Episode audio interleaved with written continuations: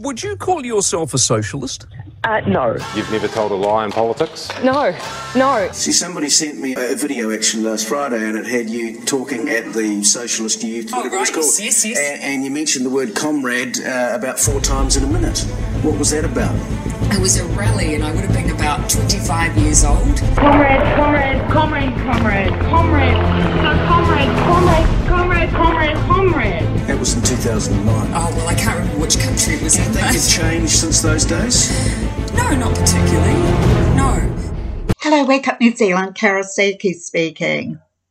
Well, we hear a lot about UN Agenda 21, the blueprint for UN Agenda 2030, but there is also UN Agenda 2050 that you don't hear about and UN Agenda 2063. So first of all, I would like to tell you, give you some information about UN Agenda 2063. Well, it was introduced in Ethiopia between the 30th and 31st of January 2015, the same year as UN Agenda 2030. So UN agendas are all interlinked with the Paris Agreement of climate change. So in each of those 17 sustainable development goals of UN Agenda 2030 incorporates climate change. So the African Union Commission were asked to finalise a 10 year draft plan of UN Agenda 2063. It's, it's a strategic framework for inclusive growth, sustainable development, and it's based on a prosperous Africa. That's um, the, the whole of Africa, inclusive growth, sustainable development, an integrated continent of Africa, meaning they all the con- all the countries of Africa become integrated um, as to one type of policy, one script of living, etc., etc. This is actually the global framework: one script, one size fits all. So, the African continent is to be an influential player and partner in global controlling politics, growth, economy. So Agenda 63 seeks to accelerate Africa's political, social, economical, technology transformation. And that's what we're going through now. Transformation, the new normal. Firstly, covering, it first covered the years 2014 and it goes through to 2023. That's the first series of UN Agenda 2063. And it's cut into segments of series of timelines. So 2014 to 26 to 3 is the first of the series of five, 10 implementation plans to realize as the UN Environmental Programme puts it, the Africa we want. The Africa the globalist elite want. The UN and all UN member nation leaders. That includes our own as Jacinda Ardern and all those politicians in the of Wellington. So UN Agenda 2063 to transform the African continent into a global powerhouse for the future. Well, let's look at that because China, the CCP, have made huge inroads over the years into the African continent. And when they say, the UN says that Africa, the continent of Africa, is going to be the powerhouse of the world, think CCP. They are the future. The trade between China and Africa reached 166 billion in 2011 and god knows what it is now because it must be much much bigger so china's gift to africa the new headquarters of the african union which was which is a uh, 20 story building uh, that has a stadium within it that sits 2,500 people. So that was built in time for the UN Agenda 2063 when it was established officially in 2015. But there had been years of drafting the work to work up to UN Agenda 2063. But that building was completed in December 2011 by the Chinese. So China picked up $200 million tab for that building.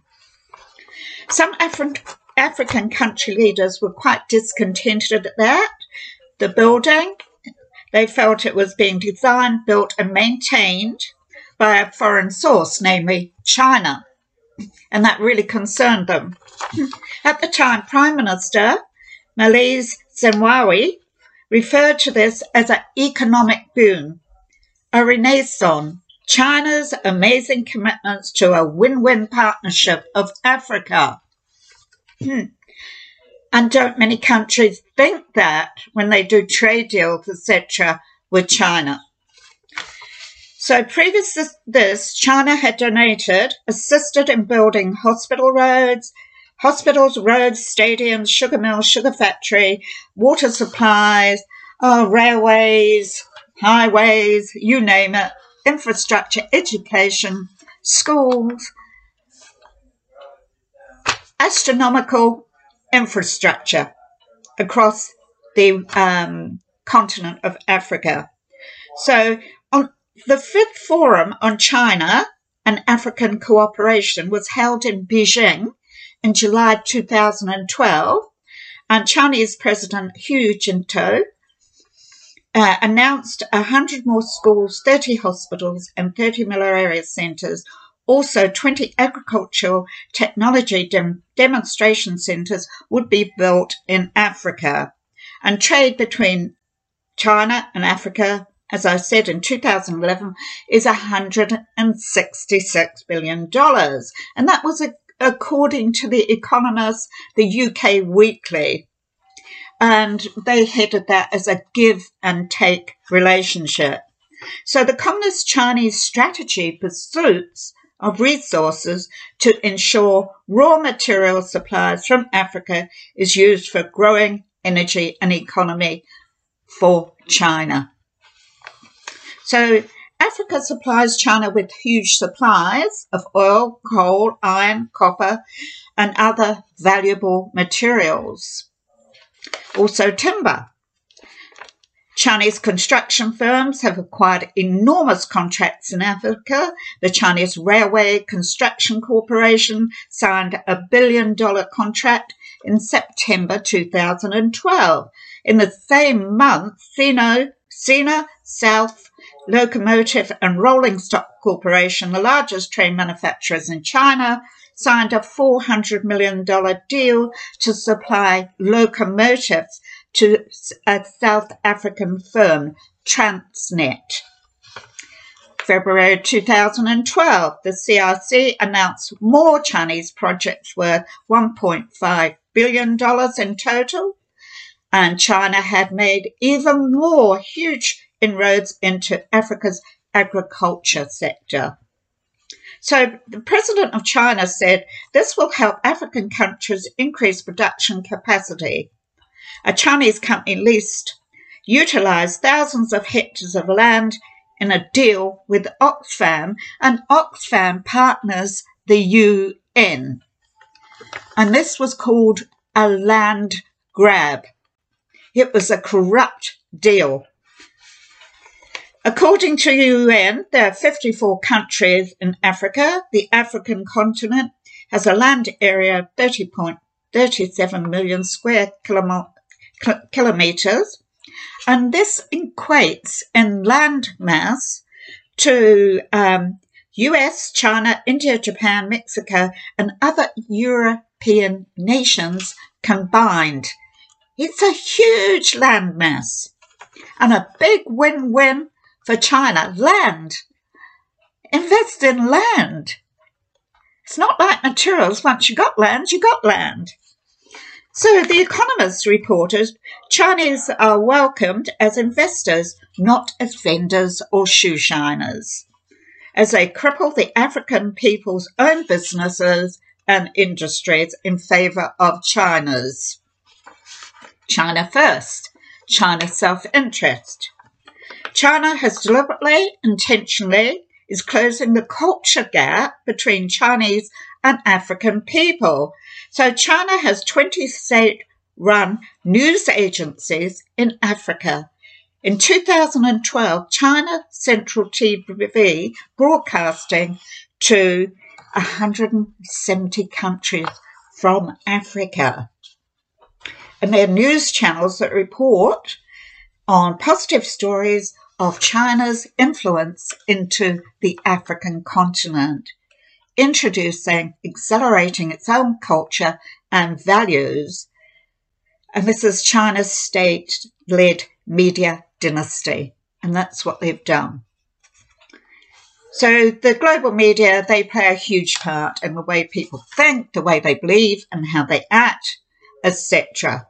So China's President Xi Jinping has pledged 2 billion for the African continent as Africa looks to China for vaccines. That's between 20, uh, 2020 and 21. UN reports a decade of actions investing in Africa is sound business, a sustainable corporate strategy. Think of it, people. Global, greedy, capitalist corporations. And they, the UN reports that Africa is the most profitable region in the world and encourage people to, uh, capitalist corporations to invest in it, as China has. So Africa's economic growth prospects are among the highest, the brightest in the world, creating clear investment opportunities. It has a large youth population, and that means cheap labour lower production costs and benefits far outweigh the cost of doing business on the African continent. So Africans, Africa's large deposits of natural minerals, of course, are a big thing. They're big rewards. They develop value chains. So in 2012, Africa controlled 53.9% of the world's diamond resources. China knows what they're doing. Power hungry, money hungry, global hungry. In 2017, it was reported that Africa accounted for 58% of the world's cobalt used in electronic production, plus 69% of the world platinum production used for catalytic converters and other goods, thus shaping the global economy activities over the next five decades. So for the next five, 50 years, it's shaping the economy. China is shaping the economy, the global economy, through the continent of South of Africa.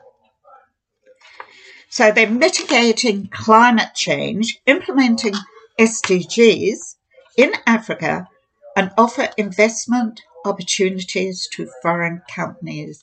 People, planet, and profit. PPP. So the UN Development Programme works with the African continent, countries, governments, and private sectors to improve climate investment, promote special economies zones, facilitate innovative funding, support foreign investment, promote through the International Conference on the Emergence of Africa. So the UN are majorly promoting and supporting China in the throughout the African continent. That's the CCP. So in 2019, it was reported China owns over 10,000 Chinese firms throughout the African continent and operates 11 out of 46 African ports, has a military base in Africa operated by the Chinese People's Liberation Army Navy in the Horn of Africa. So China's hastily urbanizing the African continent. Masses of rural migrants, as they did in China, are migrating to urban city areas, which we call UN Human Habitat 3, which is happening right throughout the world. Auckland City Council 2019 to 2050 have their UN Human Habitat 3 happening. It's all there in their plan, and you can find that in line. So we ha- that's globalized villages within globalized cities. That's highly de- condensed areas with high populations, huge populations living in highly condensed areas. UN Agenda 2063 serves the CCP very well with global wealth and power. As they transition, they transition and accelerate their inroads into the African continent. Enforcing the new normal through the climate change alarmism. We call this Chinese eco communism. So not China not didn't just knock on Africa's door. They knew that they were a poverty stricken company and they rode in like heroes. The heroes they're not because they're self serving, greedy, power hungry. So, poverty stricken Africa, China has already influenced New Zealand infrastructure as Ardern has sought financial um, money, has sought money, funding from uh, the Chinese Construction Bank, uh, which has been used to expand airports, ports, and also build the Puhoi to Warkworth Highway, and more, I'm sure. So the IMF declared Africa the world's second fastest growing region, a 5 trillion plus economy. And the CCP, the CCP came into power in 1949. And since then, they've lobbied the African continent extensively, uh, one African con- continent, one African country at a time. They have intentionally, deliberately targeted one African country at a time within the African continent. So we're talking about political commitments paid back, political commitments paid back in concrete and steel. So the building of infrastructure, railways, hospitals, universities, stadiums, schools, agriculture systems, etc., right throughout the African continent, advancing, accelerating Beijing's political economic inroads into the African continent. And that's what they're doing. And this is UN Agenda 2063, making China, the CCP, within the African continent the powerhouse of the world, the global powerhouse. So China is Africa's biggest trade uh, partner, over 200 billion per year. In 2018, China invested a massive 60 billion African aid package. Hence, you know, it just made sure their ties with um, Africa and China, with China with Africa, were secure by giving them this package. seen to be CCP, seen to be good people. Uh, look, they're helping us out. They're helping a poverty-stricken country out, and behind all of that is all this power-hungry CCP, eco-communism. So collectively, all countries throughout the African continent would need to spend between 130 billion to 170 billion per annum to meet their infrastructure needs. The African Development Bank reports they are between 68 and 108 billion short on paying back their debt to China. Enter the debt trap. And we hear much about the debt trap where China enters small countries, small islands. So China is the central player in Africa's biggest ticket infrastructure projects, including billions of dollars worth of railways, megaports, economic zones, etc., etc. So it's Africa, to start with, chasing dreams, now reduced to economic debt. Debt too big, too difficult to pay back, the debt trap. Some say this is China forming a new colonialism, Chinese colonialism throughout the African continent, eco communism throughout the African continent. Of course, eco environmental climate alarmism is part of China's ploy in Africa and it's part of Beijing's master plan, master global plan, and supported by the UN and majority of UN member nations, enthused, supported by the World Economic Forum of greedy, wealthy capitalist corporations. So we can count Ardern in that and all our politicians in the cesspit of Wellington. When do any of them talk about that? And I haven't heard anyone talk about UN Agenda 2063 as yet, not even on YouTube. Perhaps I've missed that one.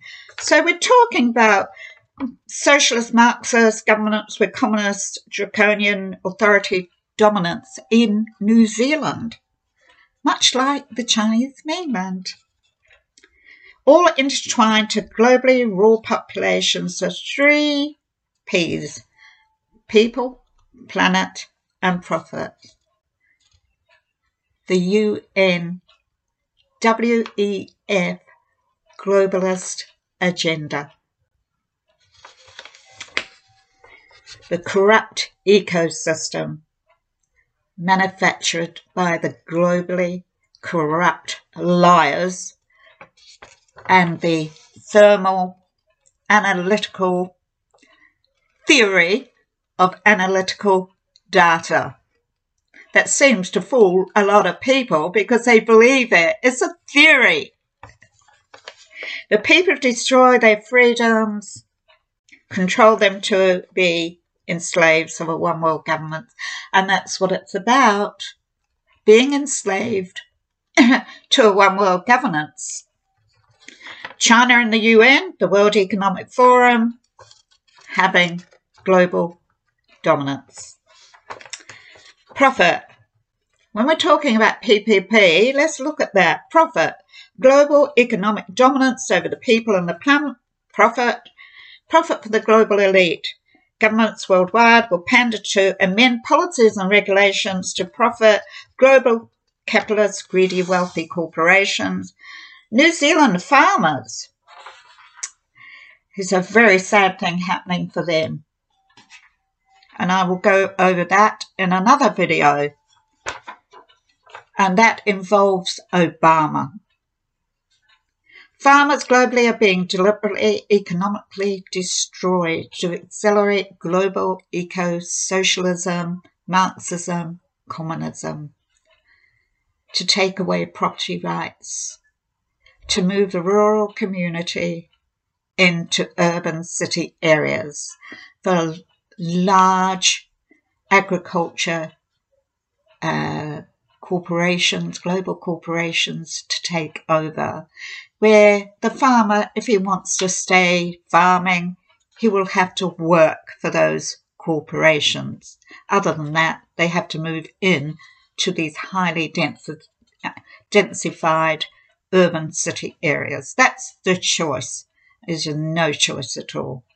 So China is continuously repositioning itself throughout the African continent to further emerge, accelerate the African continent into a global powerhouse.